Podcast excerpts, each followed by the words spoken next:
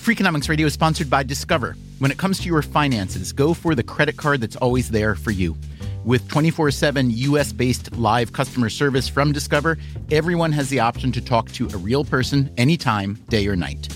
That means no waiting for, quote, normal business hours just to get a hold of someone. Real service from real people whenever you need it. Get the customer service you deserve with Discover. Limitations apply. See terms at discover.com slash credit card. Freakonomics Radio is sponsored by Capital One Bank. With no fees or minimums, banking with Capital One is the easiest decision in the history of decisions, even easier than deciding to listen to another episode of your favorite podcast. And with no overdraft fees, is it even a decision? That's banking reimagined. What's in your wallet? Terms apply. See CapitalOne.com slash bank. Capital One N.A. member FDIC. Hey, podcast listeners, don't forget our new book, Think Like a Freak, will be published on May 12th. So if you think you need to set aside a little time on that day for some light reading, maybe you want to go ahead and call in sick right now just to get it out of the way.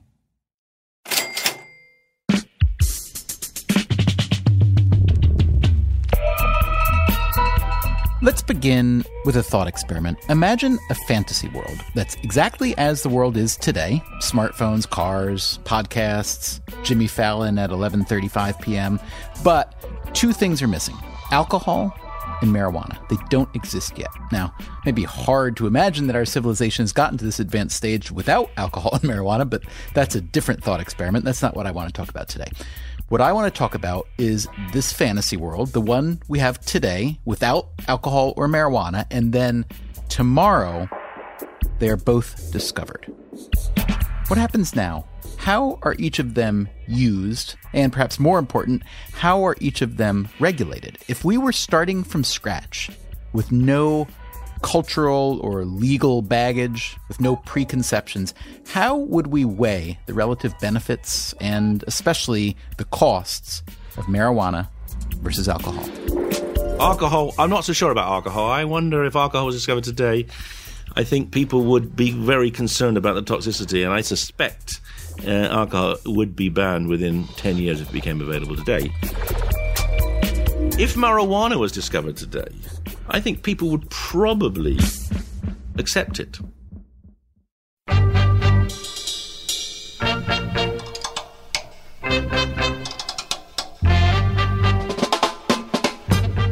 From WNYC, this is Freakonomics Radio, the podcast that explores the hidden side of everything.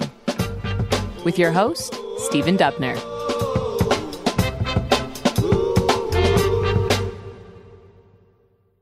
Humankind loves alcohol. Steve Levitt is my Freakonomics friend and co author. He's an economist at the University of Chicago. We should just start by saying that that it is amazing how widespread alcohol use is, how much utility people get out of it. And we're going to focus on the negatives now, but I think you can't forget that basic point. Okay, we won't forget that basic point, but first, Let's focus on the relative costs of alcohol and marijuana. Now, I don't mean the price, I'm talking about costs to society, especially. If the world suddenly discovered both alcohol and marijuana tomorrow, how would we assess their effects and how would we treat each of them?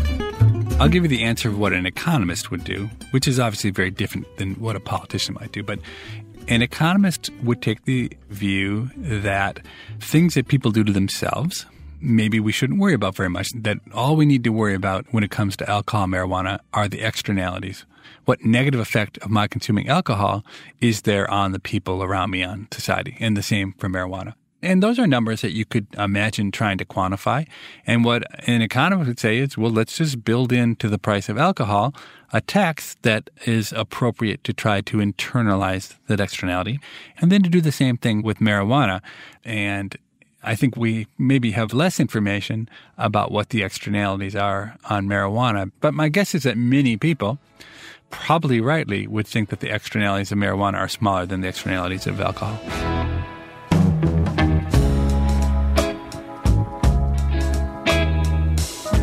Now, the reason that we have less information about the negative externalities of marijuana is because, in most places, it's illegal. This does a few things. It makes it harder to collect reliable data. It dictates the nature of the market for marijuana. When you have an illicit market and the profits that go along with it, you have the potential for criminal activity and violence and other costs to society, like the police and the jails you need to devote to marijuana. According to the FBI, roughly half of all drug arrests in the U.S. are for marijuana offenses 42% for possession, and 6% for sale or manufacturing. But as we all know, marijuana is becoming legal in more places. In Colorado and Washington state here in the US, in 2001, Portugal decriminalized personal possession of many drugs, including marijuana. President Obama, quite famously now, told David Remnick of The New Yorker that, quote, I don't think it, meaning marijuana, is more dangerous than alcohol. All right, so let's start there with something we can measure pretty well how dangerous is alcohol? It's a significant factor in high blood pressure and heart damage. It's the most damaging drug to the brain. That's David Nutt. He's a psychiatrist at Imperial College London and former chairman of the UK's Advisory Council on the Misuse of Drugs. Emphasis on former chairman. We'll get to that in a minute. It's one of the most addictive substances, uh, and it's associated with a whole range of different cancers. So, overall, alcohol is responsible for shortening the life expectancy, accelerating death in over 3 million people in the world today. It's the leading cause of death in the world today after tobacco. Nutt worked in government for 10 years, trying to assess the relative dangers of all different sorts of drugs. And all the time, I was trying to get evidence to dominate decision making, which is what the law says it should do. And all the time I was meeting resistance. And eventually I got sacked. And why did David Nutt get fired? Now, the government's chief advisor on drugs policy has been sacked after insisting that alcohol and cigarettes are more dangerous than cannabis and ecstasy. The Home Secretary Alan Johnson said he no longer had confidence in the advice being given by Professor David Nutt, who'd also criticised ministers for reclassifying cannabis as a more serious drug. So you can see which side of the debate David Nutt would land on in our marijuana versus alcohol thought experiment. And it isn't just the personal downsides of alcohol consumption, it's the externalities, the societal costs. Drunk driving, for instance. In the US, there are roughly 10,000 alcohol related driving deaths a year, roughly a third of total traffic deaths. Drinking is heavily correlated with other antisocial behaviors. We know that alcohol is strongly associated with acquisitive crime, burglary, with violence generally, particularly with domestic violence, child abuse. The share of people who are arrested who have been drinking is shockingly high. That's Steve Levitt again. And even more telling in some sense is that the share of victims of crimes are incredibly likely to be drunk as well. I always wondered whether it was just that everybody is drunk all the time, or really being drunk make, puts you in situations where um, you get arrested. But uh, if you watch Cops, as you know, I watch Cops. If you watch Cops, it's really interesting. We should say Cops, the TV show we're talking the, about. Yeah, if you watch Cops. Cops, the TV show, the next time you watch Cops, the TV show, just try to keep a tally of every person who comes around who's engaged with the police, what share of them do you think have not been using either drugs or alcohol in the last few hours? And it is a really, really low number. Right. Although, as a selection tool goes, that's not very precise because it could be that all the non drunk people were too boring for TV. It could be. And it's hard to know. But the official data, it is shocking. The level of alcohol abuse among people who get arrested is just amazingly high.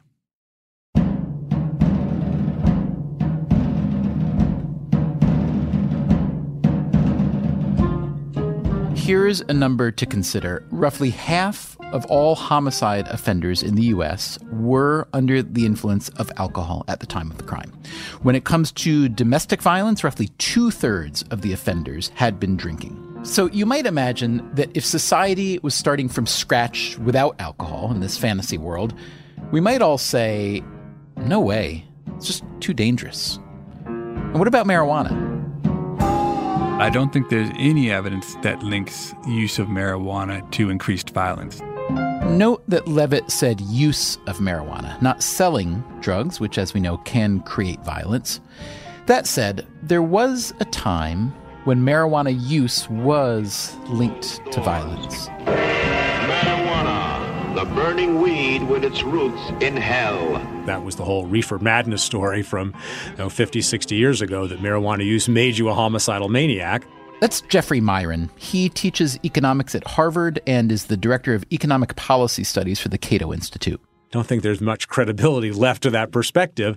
So many people are concerned that marijuana is what is known as a gateway drug. That is, once you use marijuana, it makes you more likely to use other drugs. I don't think there's any evidence for it that I would regard as statistically credible. All that one can really document is that many people who use harder drugs did use marijuana before they used harder drugs, but a huge fraction of those who use marijuana never go on to use harder drugs. So the effect, if any, would appear to be quite small. And of course, we can point out that almost everybody who goes on to use marijuana or alcohol, say, started off on mother's milk or McDonald's french fries. So the prior use by itself, we don't think of as causal. It's just that there does seem to be an evolution in the pattern for those people who end up going on to use harder drugs.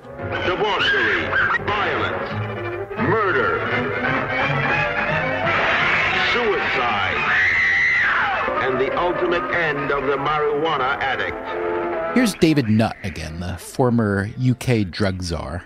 When we look at the health dangers of marijuana, we see that they're remarkably little considering the wide use of the drug. So in the UK, there's almost no deaths attributed to marijuana. And, and, people say, well, that, how can that be when people are smoking it year on year and year? And the truth is that actually people don't smoke as much burning material when they smoke marijuana. Also, the marijuana uh, leaf burns at a lower temperature than the tobacco leaf. So, in fact, you get less toxic substances into the lungs.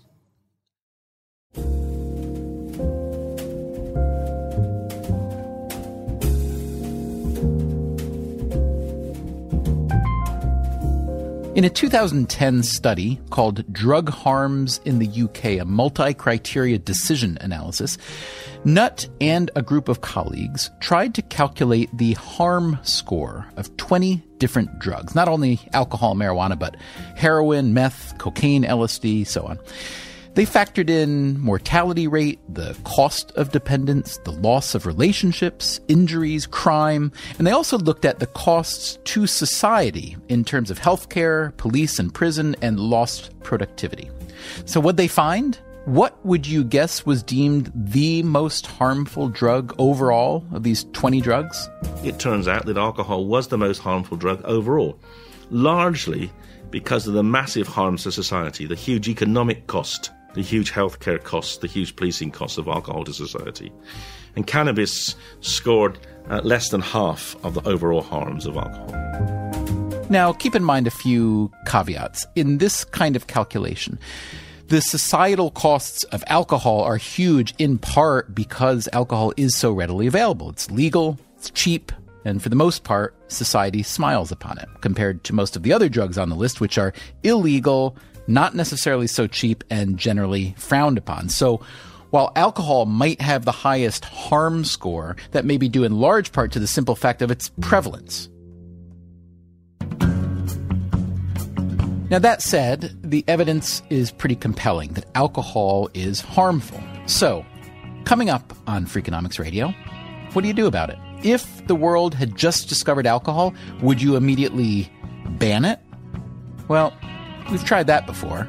If something is worth fighting for, people are willing to fight. Or how about a different kind of alcohol? Great taste, less killing. You'd have this safe alcohol that you could drink and have fun, but you could also take an antidote that would block its effects. So you would sober up within, you know, half an hour if you took a pill.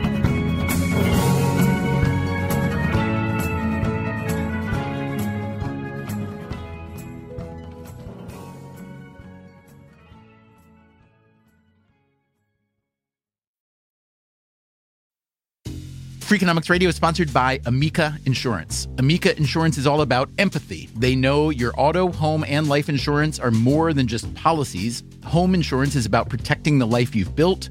Auto insurance is there to protect you on the road ahead. That's why Amica takes a consultative approach to help protect what matters most to you. They are a customer owned insurance company that puts your needs first, and their representatives are available 24 7 for claim related matters. As Amica says, empathy is our best policy. What does it mean to be rich? Maybe it's less about reaching a magic number and more about discovering the magic in life. At Edward Jones, our dedicated financial advisors are the people you can count on for financial strategies that help support a life you love. Because the key to being rich is knowing what counts. Learn more about our comprehensive approach to planning at edwardjones.com slash find your rich. Edward Jones, member SIPC. Freakonomics Radio is sponsored by Cars.com. Have you heard about the Your Garage feature on Cars.com? Here's how it works you add your car to your garage to track its market value and cash in when the time is right to sell. Track both your car's historical and projected value. When it's time to sell, easily secure an instant offer from a local dealership or sell it yourself on cars.com. Start tracking your car's value with your garage on cars.com.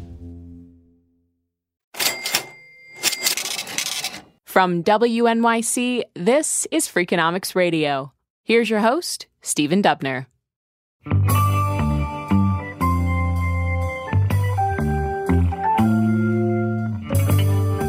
All right, so if alcohol and marijuana were both suddenly discovered and we set out to weigh their relative dangers to society, you might conclude that alcohol, at least, is pretty dangerous, so you may think, hey, let's just prohibit it. That'll work, won't it?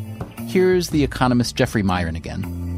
So, what I was interested in is whether prohibitions of substances like alcohol or drugs are effective in substantially reducing the use of the substance that's prohibited. And the best example we have to look at is alcohol prohibition in the United States, which occurred between 1920 and 1933. Problem, of course, is there are no decent data on alcohol consumption during prohibition because the government that normally collects such data acted as though alcohol consumption wasn't happening. Of course, some of it was happening. The question was exactly how much much. Since Miron couldn't get data that directly spoke to alcohol consumption, he looked for a proxy. It wasn't a perfect proxy, but it was a useful one cirrhosis of the liver, which is caused by alcohol abuse. And what you find is that alcohol prohibition seems to have had some effect in reducing alcohol use, maybe 10, 20, 30%, but it didn't have an incredibly dramatic effect. When alcohol prohibition was repealed, alcohol use did go up, okay, relative to various other factors one controls for, but again, a moderate amount, say 20, 25%. It's not as though we went from almost no consumption to some huge, you know, explosion. Okay, there was a modest increase in use.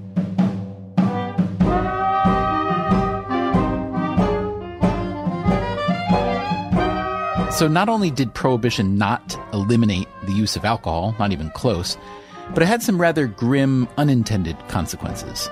Two thugs who killed two policemen in cold blood met death in this bullet riddled cab. The cab itself was hit 42 times in the running gunfight. Look at those bullet holes. Sure. I mean, Prohibition was a time of amazing violence. The, the homicide rate in the U.S in the late 1920s was as high as it's ever been and you know two to three times higher than now and the homicide rate fell dramatically after the end of prohibition. And you know it it makes sense to me that in every setting when you don't have well defined property rights and you don't have legal structures around it if something is worth fighting for people are willing to fight. They're willing to take tremendous risks and violence becomes the tool. Now my own belief is that I think people will be surprised that within the U.S., I just don't think there's enough money in illegal marijuana to make people want to do a whole lot of killing. Now, I understand that in Mexico and other places, there's probably a lot of violence around marijuana, but my hunch is that you won't see really any change at all in drug related violence in the places where you legalize marijuana because I don't think that's why people have been killing each other in the first place. I think they've been killing themselves over cocaine and, and other drugs that are more profitable. Levitt, you've got four kids. Oldest is what, 14? Uh huh. So if you could um, control all four of your kids in the future and uh, require that they could only consume one or the other, marijuana or alcohol, which would it be?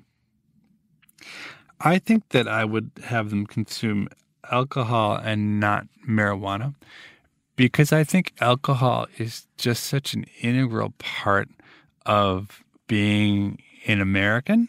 And I think that if you have sensible attitudes towards alcohol, it can be a huge positive and doesn't have to be a huge negative. And I wouldn't maybe give you a different answer if you lived in years, Holland or in Holland, but especially in 30 years. In 30 years, I'd probably give you a different answer because the role of marijuana in society might change, the role of alcohol might change. And it may be that if, you know, the, the social role of marijuana becomes very prominent and the hanging out with the wrong kind of people destructive role goes away, that the pure consumption of the marijuana might be better.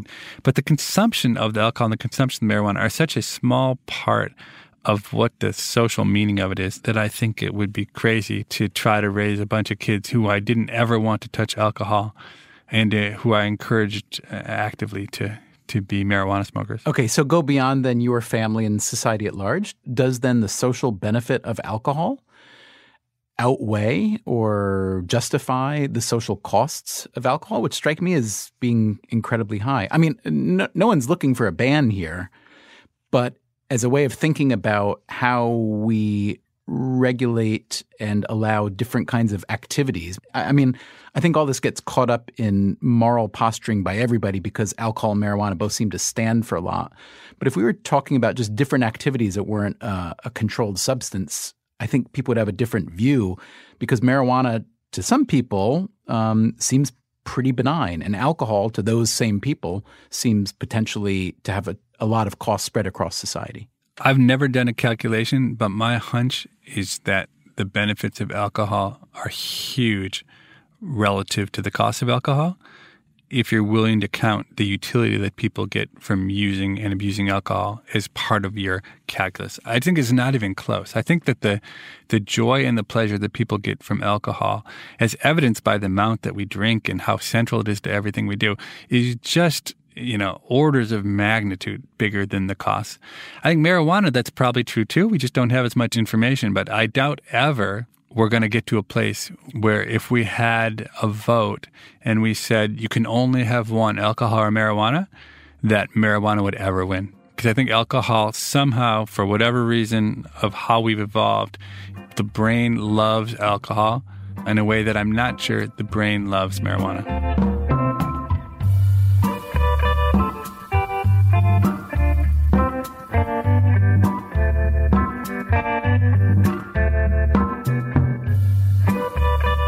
Well, we may find out just how much the brain loves marijuana as it's decriminalized in more places. We asked Jeffrey Miron what might happen as marijuana becomes more available and if, say, some people substituted marijuana for alcohol. So, several studies have looked at the following combination of effects. If marijuana becomes legal and therefore more accessible and cheaper, and some people at least substitute from alcohol to marijuana, and if, as appears to be true, the negative effects on driving ability from marijuana are smaller, in no way zero, but certainly smaller than those from alcohol, then we should actually see fewer traffic fatalities because some of the people who will be driving under the influence would be driving under the influence of marijuana, which seems to be less bad. Okay, and therefore we might see fatalities go down. And indeed, three or four studies over the past 20 years have found exactly that result. Um, so there is this potentially beneficial externality from legalizing marijuana in inducing this substitution, which reduces traffic accidents.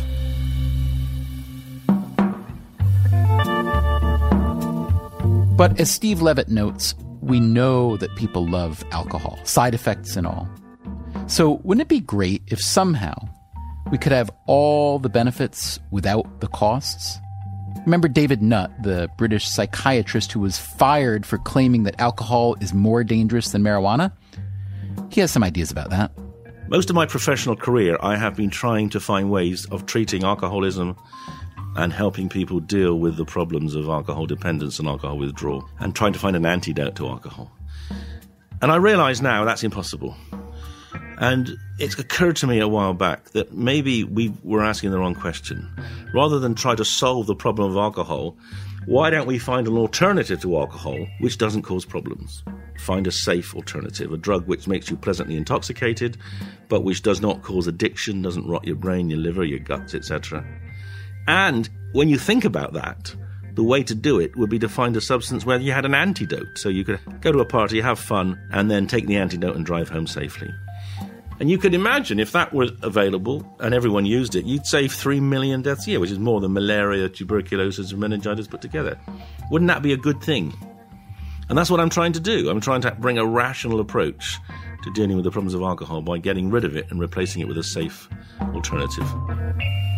This is something that David Nutt is actually working on a synthetic alcohol designed to mimic the effects of alcohol on the brain while minimizing all the downsides hangovers, liver damage, loss of coordination. Now, in conjunction with this synthetic alcohol, Nutt and his colleagues have also been working on an alcohol antidote, sort of a sober pill so the idea would be that you'd have this safe alcohol that you could drink and have fun, but you could also take an antidote that would block its effects. So you would sober up within, you know, half an hour if you took a pill. And that would mean that you could then perfectly, absolutely normal, and you could drive home quite safely.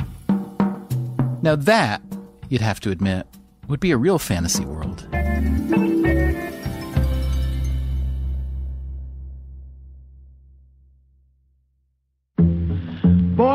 Mellow as a honeydew. Yeah, that cat is high. Look that look in his eye. Oh man, he's high. Yes, higher than a kite.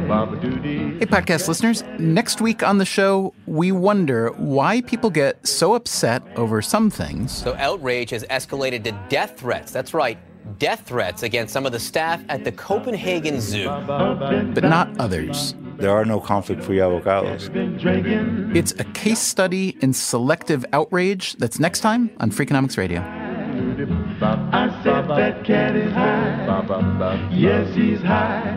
Man, he's higher than a kite. Freakonomics Radio is produced by WNYC and Dubner Productions. Our staff includes David Herman, Greg Rosalsky, Greta Cohn, Beret Lamb, Shruti Pinamaneni, Susie Lechtenberg, and Chris Bannon, with engineering help from Jim Briggs. If you want more Freakonomics Radio, you can subscribe to our podcast on iTunes or go to Freakonomics.com, where you'll find lots of radio, a blog, the books, and more. No, that cat is very beat, beat clean down to his socks. That cat is high. Boys, I wouldn't lie. Oh my, oh my, he's higher than a kite. Want to make mom's day? Get to your Nordstrom Rack now and score amazing deals for Mother's Day, which is Sunday, May 12th. Find tons of gifts from only $30 at Nordstrom Rack fragrance, jewelry, luxury bags, activewear, beauty, and more. Save on Kate Spade New York, Stuart Weitzman, and Ted Baker London. Great brands, great prices. So shop your Nordstrom Rack store today and treat mom to the good stuff from just $30. This is a big year. The Ohio Lottery's golden anniversary. 50 years of excitement, of growing jackpots and crossed fingers. 50 years of funding for schools, of changed lives and brightened days. 50 years of fun. And that is worth celebrating. So watch for can't miss promotions, huge events, and new games that will make the Ohio Lottery's 50th year its biggest one yet. Learn more at funturns50.com. Life is a highway, and on it there will be many chicken sandwiches. But there's only one McCrispy. So go ahead and hit the turn signal if you know about this juicy gem of a detour.